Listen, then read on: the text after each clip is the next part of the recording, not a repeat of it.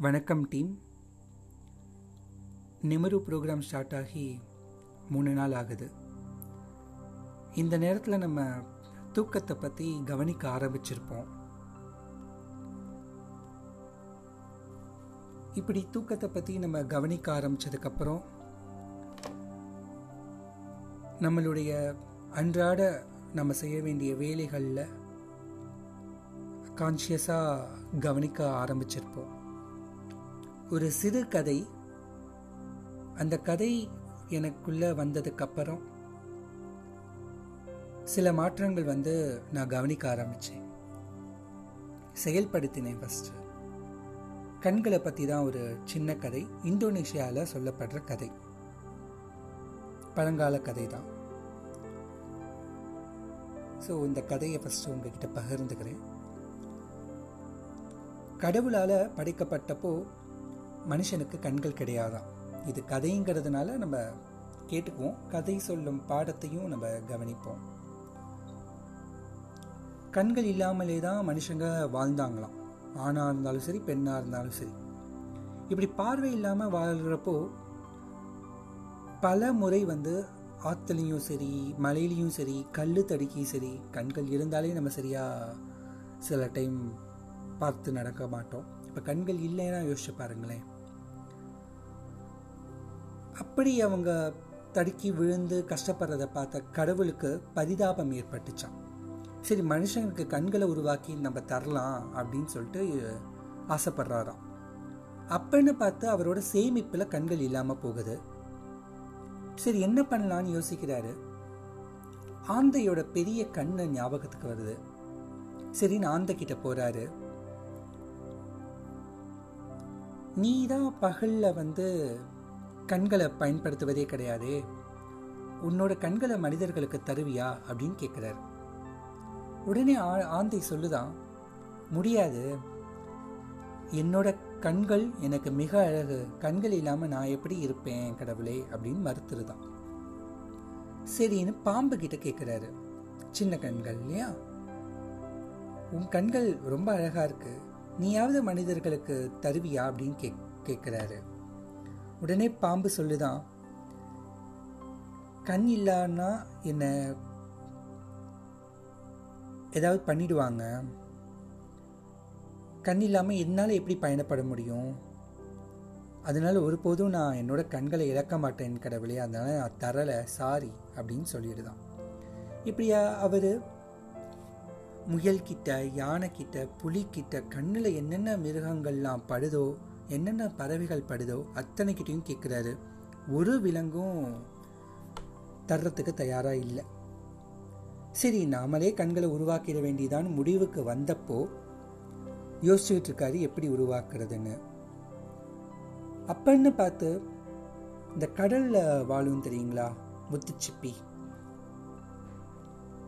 அது கடவுள்கிட்ட புகார் சொல்ல வருதான்.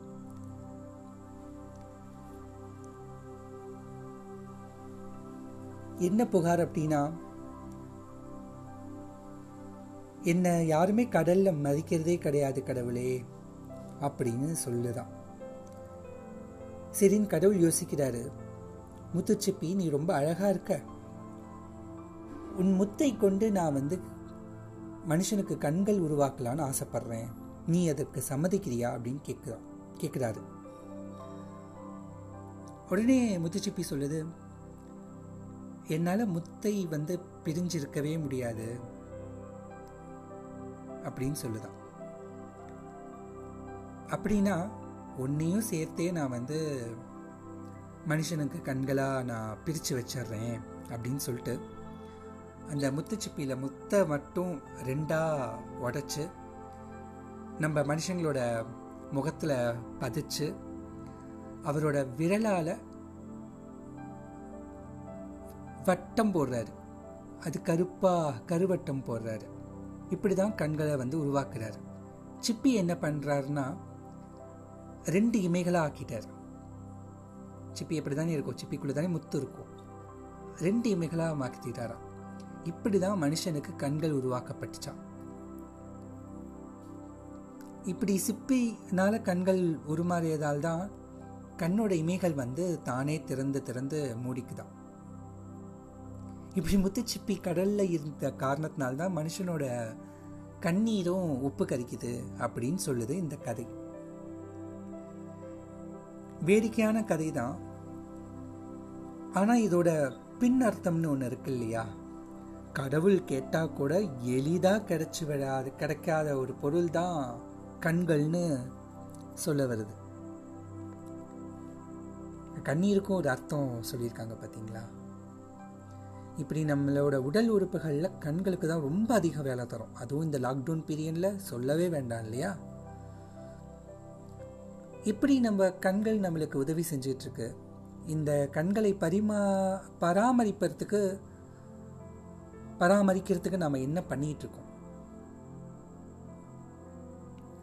என்ன பயிற்சிகள் அதை கொடுத்து நம்ம ஃப்ரெஷ்னஸாக வச்சுருக்கோம் வச்சுருக்கோங்கிறத எனக்கு தெரில.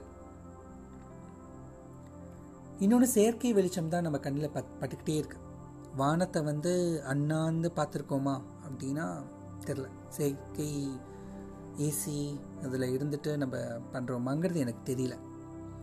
இப்படி தூக்கம் கேட்டுறதுலேருந்து எல்லாத்துக்குமே அடிப்படை பிரச்சனையாக இருக்குது இதை பற்றி ஜெய்பா வந்து ஒரு தூக்கம் அது கண்விடியல்னு ஒரு ஒரு போஸ்டர் எழுதியிருக்காங்க. அதை நீங்கள் படித்து பார்க்கலாம். ப்ளூ ரே அந்த ப்ளூ ஃபில்டர் தான் நீல நிறம் தான் வந்து டிஜிட்டல் நம்ம லேப்லேருந்தும் சரி செல்ஃபோன்லேருந்தும் சரி வருது. அந்த இதுதான் நம்மளுக்கு கெடுதல்னு பார்க்குறப்போ கொஞ்சம் கான்சியஸ் ஆகிறது. உண்மைதானே? கண்களை நம்ம பத்திரமா பார்த்துக்குவோம். ரெஸ்ட் கொடுப்போம். அதுவும் பாவம் ஒரு ஜீவன் தானே. தேங்க்யூ நன்றிகள்.